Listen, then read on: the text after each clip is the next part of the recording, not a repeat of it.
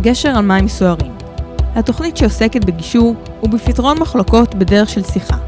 באולפן, עורך ומגיש יהודה יזרעאלי. שלום לכם מאזינות ומאזינים יקרים, כאן יהודה יזרעאלי, שמח ששוב בחרתם להצטרף אליי לתוכניתי השבועית של גשר על מים סוערים, תוכנית מספר 386. התוכנית שעוסקת בכלכלה שלכם בגובה העיניים, בית, משכנתאות, גישור ועוד. ומה בתוכניתי היום? פינתי תיבת האוצר, בית המקדש, שנאת חינם וקנאת חינם. בבית חלומותי אשר בראש גבעה פינת המשכנתה, איזה משכנתה אני יכול להחזיר? תרגיל בחמש שניות. קשר על מים סוערים, פינת הגישור, מי בעצם צודק מהצדדים? ועוד פינות כלכליות וגישוריות נוספות בהתאם למה שירשה לנו הזמן. כאן רדיו אורני 103.6 FM, באולפן יהודה ישראלי בברכת האזנה נעימה. בפינתי תיבת האוצר שלי אני רוצה לדבר על בית המקדש, שנאת חינם וקנאת חינם. אה, בית המקדש, כמו שאנחנו יודעים, נחרב על שנאת חינם בין בני ישראל. ואני רוצה לדבר על שנאת חינם וקנאת חינם. הרבה פעמים אנחנו עושים דברים והסיבה היא כי ראינו אצל מישהו. ראינו אצל השכן, ראינו אצל קרוב משפחה, ראינו משהו אצל מישהו וזה קנאת חינם. למה זה קנאת חינם? כי אם אנחנו רואים אצל מישהו ומפרגנים לו זה בסדר. אם אנחנו רואים אצל מישהו ואנחנו מנסים להשיג את זה עבורנו, זה כבר גם בסדר. זה לשים מטרות ולהתקדם איתם קדימה. אבל מה קורה שהשנאה והקנאה, שהקנאה מופיע, מופ, הופכת לשנאה, סליחה. כשהקנאה הופכת לשנאה זה כבר לא בסדר. זה כבר מוביל אותנו לעשות החלטות שהן לא תמיד נכונות. כמו להיכנס לפרויקטים שאנחנו לא מסוגלים לממן, לקנות דברים שאין לנו כיסוי כלכלי אליהם, או לקחת הלוואות רק בשביל להוציא למישהו את העיניים. תזכרו, הצד השני לא יזכור שקניתם, הוא לא יזכור שזכיתם, הוא לא יזכור שיש לכם משהו יותר טוב משלו. הבנק שלכם יזכור, יזכור את זה הרבה שנים. ולכן, לפני שאנחנו עושים צעד, אנחנו לא צריכים להסתכל על אף אחד אחר. לא על השכנים, לא על קרובי משפחה ולא חברים לעבודה. אנחנו כל הזמן צריכים להסתכל רק על עצמנו. יכול, לא יכול. הרבה פעמים אני אומר לאנשים, אם אין לכם שקל, יש לכם 80 אגורות, שווה להוציא את זה בפעמיים 40, כי כשנהנים פעמיים זה יותר טוב. זה יכול להיות על מסעדה, בגדים, מוצר לבית, או בית להשקעה. תמיד תחשבו על מה אתם מרוויחים, מה יוצא לכם מזה. לא להסתכל על אף אחד אחר, זה לא רלוונטי. רוב המקרים, האחר לא יכול בכלל לראות את זה, זה לא מעניין אותו לראות את זה, והוא גם לא יעיר לכם שום הערה, לא חיובית ולא שלילית. למה? בוא נגיד במקרה הטוב בגלל שהוא לא רוצה. להתערב בחיים שלכם, במקרה הרע כי גם הוא מקנא בכם. אז מהיום, כל מה שאנחנו עושים נמדד רק במה אנחנו מסוגלים לעשות, בשום דבר אחר. כי אם אנחנו נמדוד את החיים שלנו לפי אחרים, אז אולי נבקש מהם לחיות את החיים במקומנו. מה דעתכם? זה נשמע לכם הגיוני? בבית חלומותי אשר בראש גבעה פינת המשכנתה, אני רוצה לדבר היום על איזה משכנתה אני יכול להחזיר תרגיל, תרגיל בחמש שניות. למה אני אומר תרגיל בחמש שניות? כי בעצם את רוב התכנוני משכנתה שלי אני עושה עם תכנון ל-20 שנה קדימה. אבל משפחה לא יכולה לשבת על כל תכנון ובית וללכת uh, לעשות את התכנון המלא. ולא כולם יודעים גם לעשות אותו, ואני רוצה לתת לכם כלים איך uh, לקבל uh, מספר בשנייה. אחרי זה כמובן נעשה את התכנון המלא. למה התכנון המלא חשוב? בואו רגע ניתן מוטיבציה. התכנון המלא חשוב כי יש החלפת מכוניות, ולא תמיד אנחנו רואים את זה, יש לנו ירושות, קרנות השתלמות, או דברים, מניות, או כל דבר משמח אחר. מצד שני, גם יכול להיות הוצאות כבדות שאנחנו כבר יודעים עליהן מראש, ואם אנחנו יודעים אותן מראש, בואו נכניס אותן לתכנון. ולכן, הבדיקה בחמש שניות לא פוסלת את התכנון הרב-שנתי, היא רק מתחילה לכוון אותנו. בואו ניקח דוגמה, אני חושב שהדבר הכי נכון זה דוגמה. משפחה היום בישראל מוציאה בין 21 ל-25-26 אלף שקל אה, לחודש, אה, משפחה עם שלושה ילדים. אה, זה כמובן כולל הכל, חינוך, משכנתה וכמובן כמה שפחות הלוואות. בואו ניקח משפחה ספציפית, יש לה 21 אלף שקל הכנסות, אוקיי?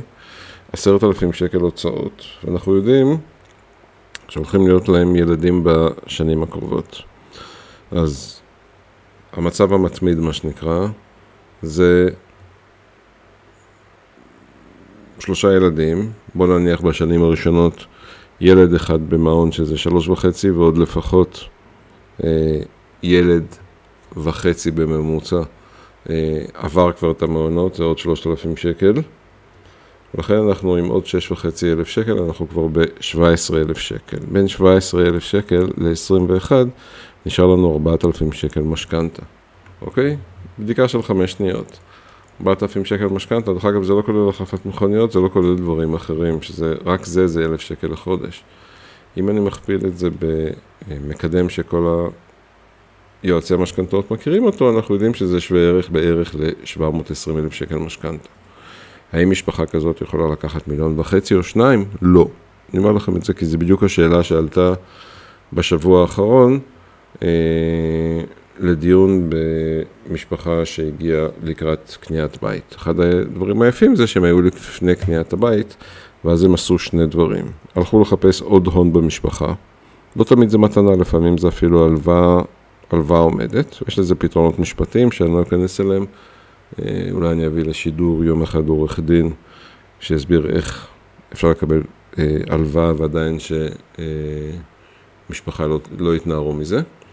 אה, והיתרון השני זה שהם, מכיוון שהם עוד לא קנו את הבית, הם רק היו בבחירת הבית, אז הם יכלו בעצם לקבל טווח של הון עצמי עזרה מול איזה בית זה מאפשר להם, כי הון עצמי הרי היה להם, אה, ועם זה הם יוצאים לשטח. הם לא מבזבזים זמן, הם לא משגעים את המתווכים. כי אם הם ישגעו את המתווכים יותר מדי, מתווכים יגידו להם, טוב, לא מצאתי בית, אה, תבוא עוד שבוע, אולי יהיה בית חדש, וינפנפו אותם. כי מתווך לא רוצה להשקיע זמן בלקוח שאין לו יכולת לקנות אה, בית. וככה בעצם די מיקדנו אותם לבתים שהם יכולים לקנות, אה, גם על ידי הגדלה קטנה של ההון העצמי וגם על ידי שינוי אה, במטרה. אבל מה בעצם המטרה הסופית של כל החישוב הזה? שקט. שקט נפשי. כי מה שקורה זה שמשפחה קונה את הבית שהיא יכולה לעמוד בו, והרי בסך הכל מה שחשוב זה המשפחה, זה לא ארבע קירות. כשהיא קונה בית שהיא יכולה לעמוד בו מבחינה כלכלית, היא פשוט משלמת את המשכנתה כל חודש, היא רגועה יותר, היא במצב הרבה יותר נכון משפחתי. ומכאן שזה גם בריאותי, זה גם אה, נושא של בני הזוג, אה, היחסים ביניהם, גם היחסים לילדים, לא כועסים עליהם על כל דבר שקורה בבית, כי אין כסף, אין כסף, צריכים לשלם את המשכנתה. אה, זה לא שהילדים דורשים, ילדים זקוקים להרבה דברים, כמו לצאת לחופשות, כמו הרבה אהבה מההורים. כן, בין השאר זה גם לקנות דברים. אז בפעם הבאה שאתם הולכים לקנות בית, תעשו את שיעורי הבית קודם. אם תעשו את שיעורי הבית קודם, מבטיח לכם שקט נפשי ויכולות לחייך למשך הרבה שנים. בפינתי גשר על מים סוערים, פינת הגישור, אני רוצה להעלות את השאלה שאני מעלה אותה מפעם לפעם לשידור, כי היא מאוד מעניינת. אבל אין עליה תשובה. וזה בעצם חלק מהדברים שקשה להאמין, לה, קשה לפעמים לאנשים להבין אה, מי בעצם צודק מהצדדים. זאת אומרת, נכנסים שני צדדים לגישור, אני בכוונה לא אומר שני אנשים, כי לפעמים זה יכול להיות יותר מבן אדם אחד, לצד. נכנסים שני צדדים לגישור, מגיעים לחדר הגישור, יושבים שם מגשר או שניים, ו...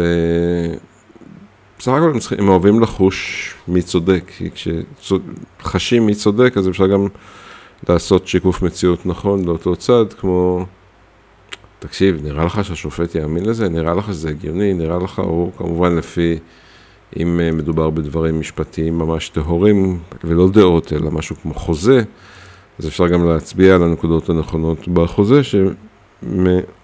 שמאששות את אה, דעתו של צד זה או אחר. אממה, ואני אומר לכם את זה אפילו לאחר גישור שהשתתפתי בו השבוע כמגשר, אין לנו מושג מי צודק. אין לנו שמץ של מושג מי צודק.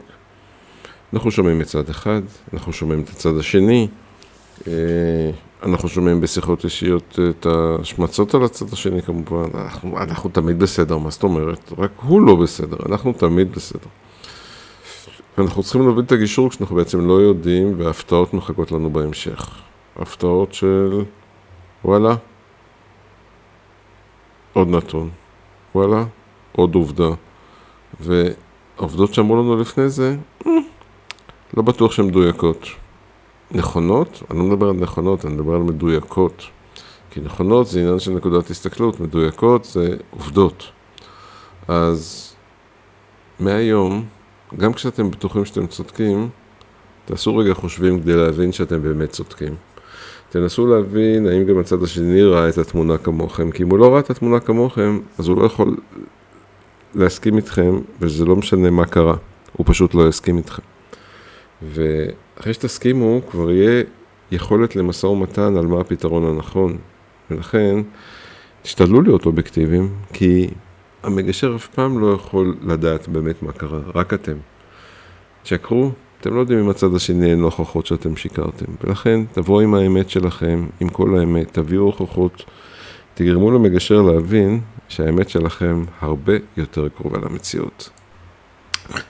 הרבה פעמים כשאנחנו מדברים על ביטוח לאומי, רוב האנשים לא יודעים מה הזכויות שלהם, ולכן אנחנו נמצאים עכשיו באמצע מערכה שיצטרכו לדעת מה הזכויות של ביטוח לאומי. ולכן בעצם אני רוצה לפתוח כאן פתח לדיון ארוך אה, על ביטוח לאומי, שהוא עולם שהוא מאוד קשה. ביטוח לאומי זה אחד הארגונים הכי קשים אה, בקבלת מידע, קבלת מידע מדויק. אה, אם אתם מגיעים לאיזשהו עובד שם שרוצה לעזור לכם, רוב הסיכויים שתצליחו לקבל מידע יותר מדויק, אבל המוקד שלהם הוא קצת בעייתי, ולכן אה, ברוב המקרים אני אומר, אם זה לא דברים פשוטים, להיעזר במישהו שמבין בזה, אה, ואני מדבר פה על כתבתו של דן רבן ב-ynet. המוסד לביטוח לאומי הוא אולי אחד הגופים הכי שנויים במחלוקת במערך הבירוקרטיה הישראלי. על אף חשיבותו במתן רשת סוציאלית שלעיתים עשויה להיות קריטית, במיוחד עבור השכבות החלשות באוכלוסייה, רבים מאיתנו גם מתקשים להבין את החובות, את החובות ואת הזכויות שלנו, ולעיתים אף מדלגים בשוגג על תשלומים ומופתעים מהחובות, הריביות והקנסות שהצטברו. מי צריך לשלם ביטוח לאומי, כמה, איך עושים זה, ומי עשוי להיות זכאי לפטור. על פי החוק, כל תושב ישראל בן 18 שנים ומעלה חייב להיות מבוטח בביטוח לאומי ולשלם דמי ביטוח לאומי ודמי ביטוח בריאות. מה ביטוח לאומי מקנה לנו? תשלום ביטוח לאומי עשוי לזכות בקצבאות שונות בהתאם למצב אישי, סוציו-אקונומי, רפואי, תעסוקתי ואחרות. לדוגמה, קצבת אבטלה, מילואים, מענקי לידה, נפגעי עבודה, סיעוד, נכות, שאירים, הבטחת הכנסה ועוד. אה, מתי אפשר לקבל אה, קצבה, דוגמאות, קצבה או בהטבה, בהפסקת עבודה, הריון ולידה, משפחה וילדים, פגיעה פיזית, פטירה, פרישה, שירות צבאי ושחרור. בנוסף, במסגרת חוק ביטוח בריאות ממלכתי, תשלום זה מזכה כל תושב בישראל בביטוח בריאות בהתאם. כל מבוטח חייב להיות רשום באחת מקופות החולים בהתאם לבחירתו וזו מחויבת לספק לו סל בריאות אחיד הקבוע בחוק. כמה זה עולה לשכירים?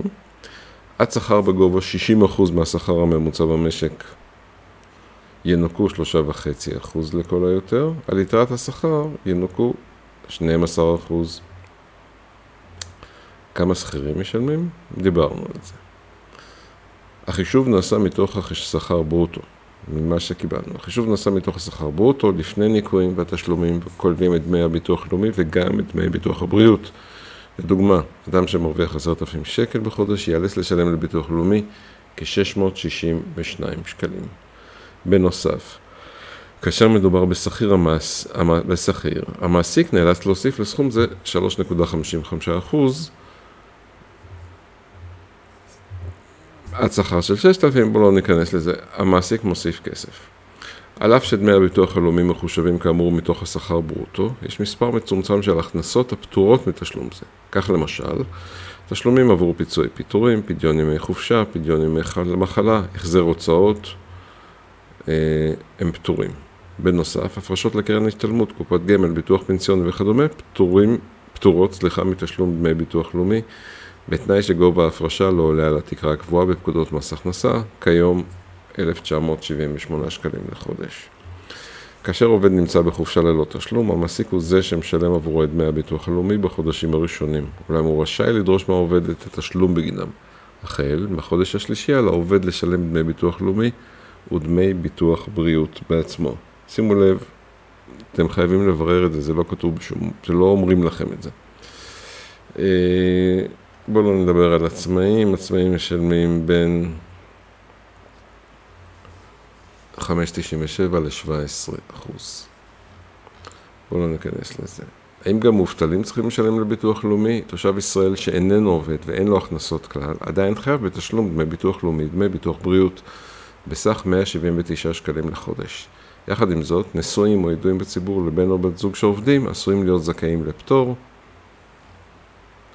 מה אם אני שכיר בכמה מקומות במקביל? שכירים שיש להם מספר מקורות הכנסה מעבודה או מפנסיה מוקדמת יכולים לערוך תיאום ניכוי ביטוח לאומי, זה דבר שאנשים לא יודעים עליו. ובמידת הצורך לקבל החזר כספי. יחד עם זאת, את תיאום זה ניתן לעשות רק אם הכנסתכם אצל המעסיק העיקרי נמוכה מ-6,331 שקלים, או שסך ההכנסות גבוה מ-45,000 שקל לחודש. מי זכאי לפטור? איש או אישה שאינם עובדים מחוץ למשק ביתם ובני זוג ובני זוגם מבוטחים. מקבלי קצבת נכות מעבודה בשיעור של 100% לצמיתות או מקבלי קצבת נכות כללית בשיעור של 75% ומעלה. חיילים בשירות סדיר שאינם עובדים כשכירים או כעצמאים, תושבי תושב ישראל השוהה במדינת אמנה ושילם דמי ביטוח לאומי, אולם במקרה זה הפטור הוא רק מדמי ביטוח לאומי ועליו עדיין לשלם את דמי ביטוח הבריאות. יש פה עוד הרבה הרבה פרטים. מה קורה אם לא משלמים? בואו ניכנס לפרטים החשובים, כי יש פה עוד מלא מלא כתבה ממש יסודית. ראשית, כל מי שלא שילם בזמן את דמי הביטוח הלאומי עלול להיות מחויב בהפרשי הצמדה ואף בקנסות נוספים. בנסיבות מיוחדות, ועל פי בקשה מנומקת, עשוי הביטוח הלאומי לוותר על הקנסות או על חלקן. כאשר לא נערך הסדר תשלומים ונוצר פיגור בתשלום בדמי הביטוח לתקופה שמעל לשנה, המוסד לביטוח לאומי רשאי לקזז את החוב מתוך גמלאות שהוא משלם למבוטח. עם זאת, יש מקרים, לדוגמה מענקי לידה, קצבאות לידה, גמלת סיעוד בדמי מחיה, בהם הביטוח הלאומי לא זכאי לקזז את החוב מהתשלומים, שימו לב ותבדקו. בנוסף, החל משנת 2015, הביטוח הלאומי לא רשאי לגבות חוב אם עברו 7 שנים ממועד התשלום, והביטוח הלאומי לא דרש אותם במהלך תקופה זו. עוד יודגש כי בעוד פיגור בתשלום עלול לפגוע בזכאות לקצבאות ובזכויות אחרות שלהם זכאי המבוטח, זכאות של אדם לא תיפגע בגלל חוב של אדם אחר שאמור לשלם עבורו את דמי הביטוח. בקיצור, חבר'ה, להתעניין, להתעניין, להתעניין, לברר, לקרוא בכל זכות ובכל מקום אחר. אם אתם לא מבינים וזה ממש מסובך, תיקחו מישהו שייצג אתכם, כי יש פה הרבה כסף על הרצפה. הרבה פעמים אני אומר, גם כשאני לא יודע מה האמת, דרך אגב, גם בכתבה הזאת, הרי בסך הכל כמו שאמרתי מקודם, אה, לא בטוח שאני יודע מה האמת. מה שאני בטוח הוא שכשיש דברים לא הגיוניים, צריך לארגן אותם בצורה מסודרת. זאת אומרת, כשאתם עושים צוואה שהיא לא הגיונית למצבכם, מצבכם זה מצבכם המשפטי, כן? המשפחתי, סליחה. אה, ואתם אה, שמים שם, אה, מחלקים את הכסף לאנשים שלכאורה הם לא במעגל הראשון ולא היו מורים, אז צריך לכתוב את זה בצורה קצת יותר מפורטת, עם קצת יותר הנפקות, עם קצת יותר הוכחות שאתם באמת הבנתם על מה שאתם חתמתם. אני מדבר על כתבתו של עורך דין ראובן אה, ג'וברין או גוברין.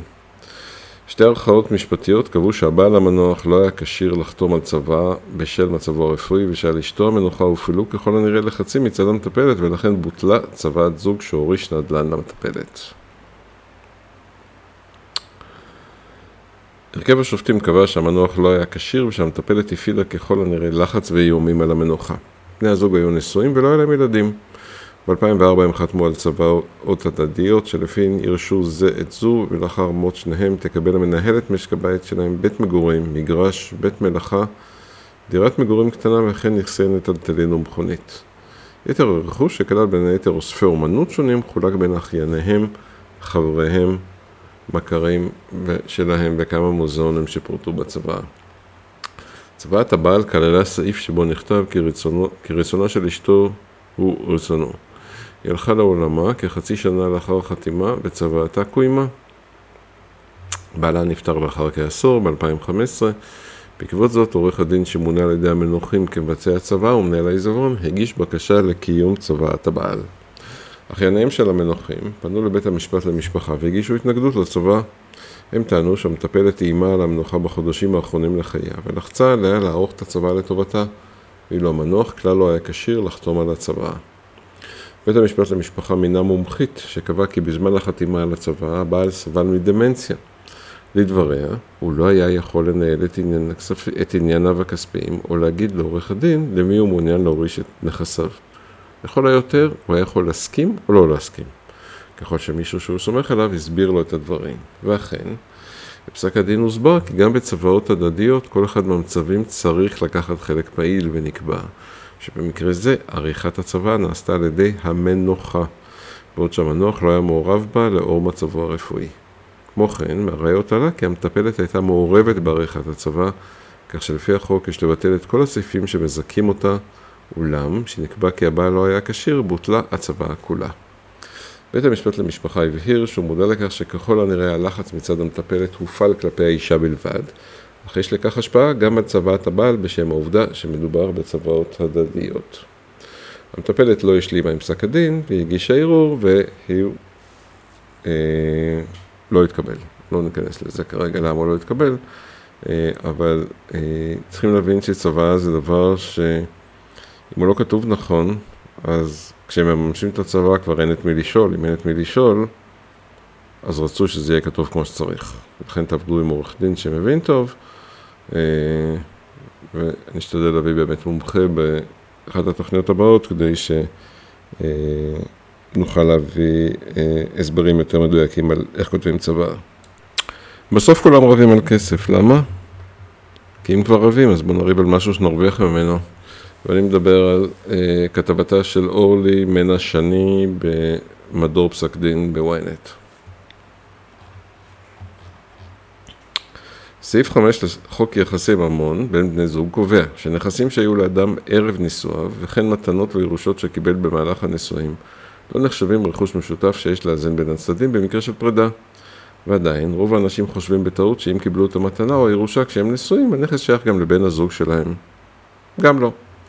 כך למשל, אישה נשואה שקיבלה בירושה מהוריה מיליון שקל, נטלה את הסכום ופרעה באמצעותו את המשכנתה של הצדדים. לאחר חודשיים היא גילתה שבעלה בוגד בה. עם החברה הכי טובה שלה. הוא ביקשה להתגרש.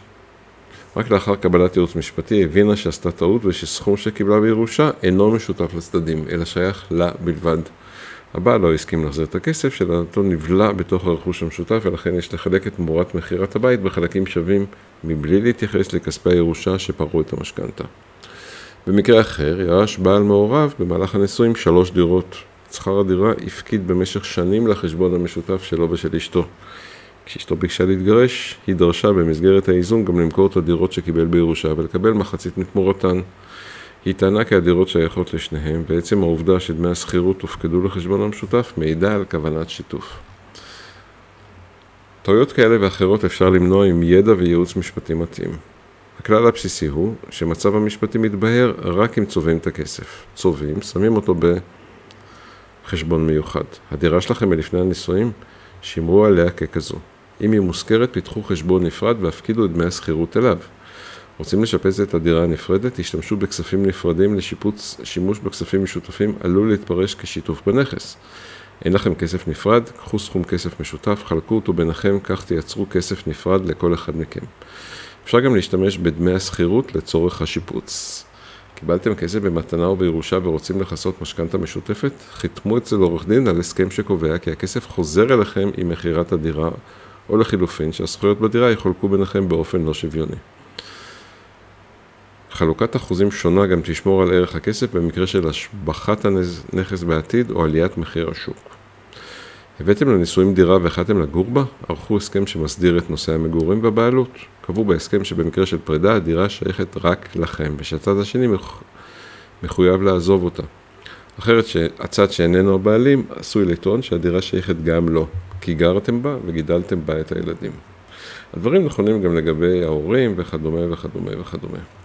נכון שלא נעים לדבר על הסכמים וחשבונות נפרדים בתחילתו של קשר, כשהכל טוב וכולם מאושרים. אבל זכרו שאי הנעימות הזאת עדיפה על מפח הנפש אם משהו ישתבש. הסכם מתאים, הסכם מתאים יכול לחסוך הרבה כסף ועוגמת נפש בעתיד.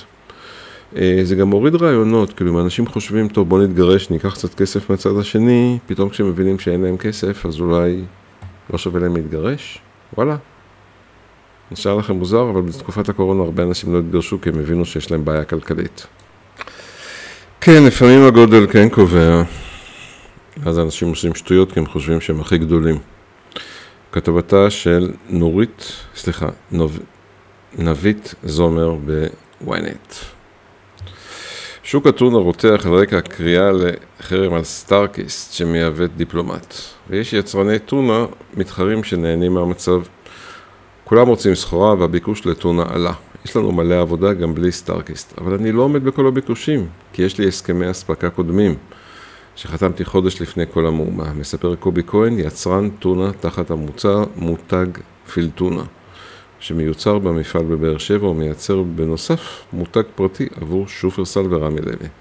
בנוסף, יש בתקופה הזאת עלייה של עד עשרה אחוז בביקושים, כי אנחנו בתשעת הימים עד תשעה באב, והציבור הדתי והמסורתי לא אוכל בימים אלה בשר וצורך יותר דגים. אנחנו המותג היחידי שמייצר הכל בארץ, ויש לנו בד"ץ העדה החרדית.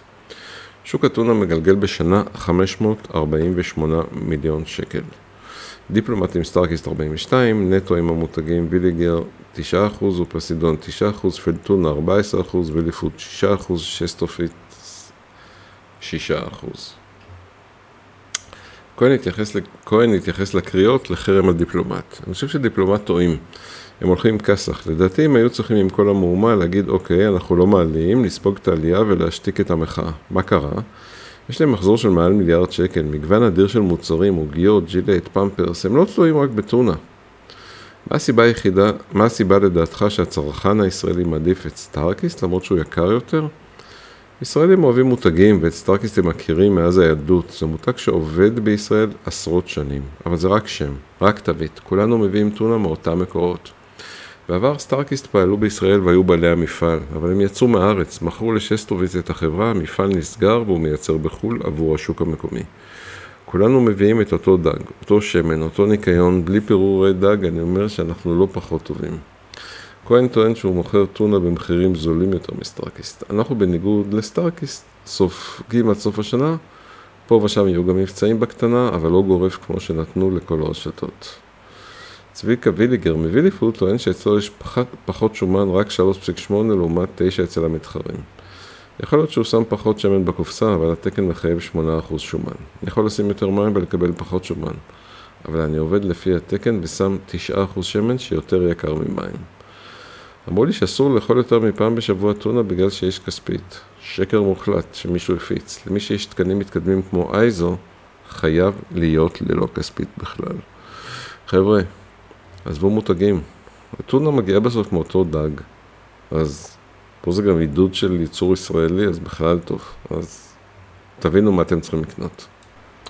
גדולים, קטנים, מה הקשר? כשאנחנו צודקים, אנחנו צריכים להתמודד עם כולם. כתבתה של ליטל דוברוביצקי בוויינט.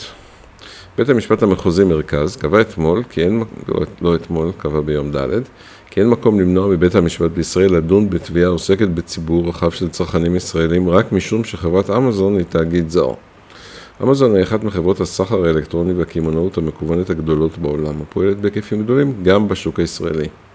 הפסיקה אתמול הגיעה בעקבות תובנה או בקשת אישור לתביעה ייצוגית. בה נטען שבחלק מהעסקאות, אמזון מציגה מחיר בדולר ולא במטבע ישראלי. וכי בעסקאות אלה היא גובה שער המרה מדולר לשקל הגבוה מהשער היציג ומן השער המותר לפי חוק הגנת הצרכן.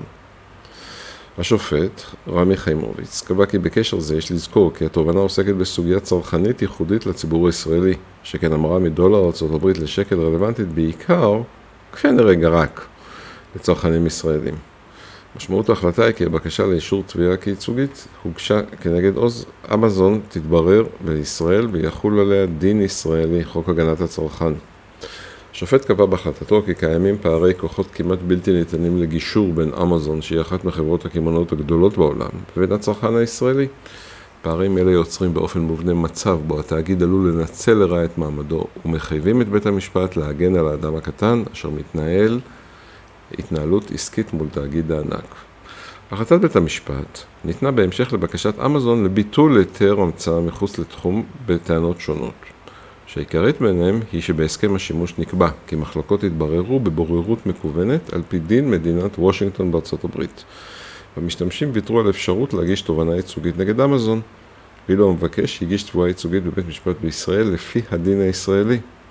עוד טענה אמזון, כי על המבקש להגיש תביעתו לפי הדין וושינגטון, או להגיש חוות דעת שתוכיח כי מדובר בדין זר מקפח. המבקש מצידו טען באמצעות עורך הדין ישראל יצחק אבירם, שחר בן מאיר, כי אמזון בחרה לפנות במכוון לציבור הישראלי, ולכן יש לברר תביעות צרכניות נגדה לפי חוק הגנת הצרכן בישראל. נוכח חשיבות הנושא, הגישה גם היועצת המשפטית לממשלה עמדה משפטית המצדדת בהחלת חוק הגנת הצרכן על עסקות צרכניות מקוונות מהסוג שבנידון, במיוחד נוסח פערי הכוחות, במיוחד נוכח פערי הכוחות בין הצדדים ופניית התאגיד הזר לציבור הישראלי. עיקר המחלוקת בתיק הנוכחי עסקה בשאלת תחולתו של חוק הגנת הצרכן על העסקאות שבין אמזון והצרכנים הישראלים, וביתר פירוט, האם סעיף Disputes בהסכם של אמזון עם לקוחותיה מחייבים לפנות לבוררות בחו"ל בהתאם לחוק מדינת וושינגטון ומונע מהם הגשת תובענה ייצוגית בישראל היא תנאי מקפח מובהק בחוזה אחיד. התובענה הייצוגית היא אומנם מכשיר דיוני, אך לא ניתן להשקיף עליה באופן זה לבדו, שכן מדובר באחד הכלים המרכזיים לעקיפת זכויות המהותיות של האזרח הקטן, ובהיעדרה תיגרם פגיעה בצרכנים באשר הם. חבר'ה, אם הצליחו לכופף את האצבע כי עוד לא, עוד לא נגמר על האמזון, כפי נראה אתם מסוגלים לעמוד על זכויותיכם בעוד הרבה דברים אחרים. תקשו על זה.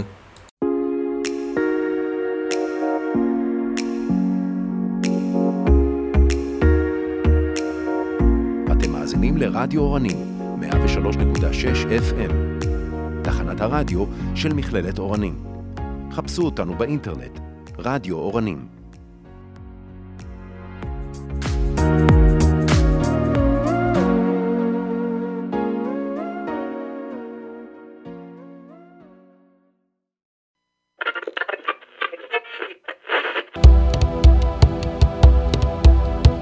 גשר על מים סוערים התוכנית שעוסקת בגישור ובפתרון מחלוקות בדרך של שיחה. באולפן, עורך ומגיש יהודה יזרעאלי. כמו כל דבר טוב, כאן מגיעה תוכניתי בנושא גישור וכלכלה לסיומה. אך הגישור לא מגיע לסיומו. בחיים אנחנו כל הזמן בגישור. עם בת הזוג, הילדים, השכנים, המעסיק, החברים מדברים, מקשיבים ומגיעים להבנות. רק על ידי שיחה. וזכרו זאת היטב כל השנה. זכרו זאת שאתם בכביש, שסימן, הנהון וחיוך בתוספת 15 שניות יכול לשנות את החיים של הרבה הרבה משפחות. כאן ידע ישראלי ברדיו אורני, 103.6 FM, נשתמע בשבוע הבא בתוכניתי גשר על מים סוערים, כל יום ראשון בשעה 9 בערב ובשידור חוזר ביום חמישי בשעה 4. מאחל לכם הרבה הרבה בריאות ושבוע טוב.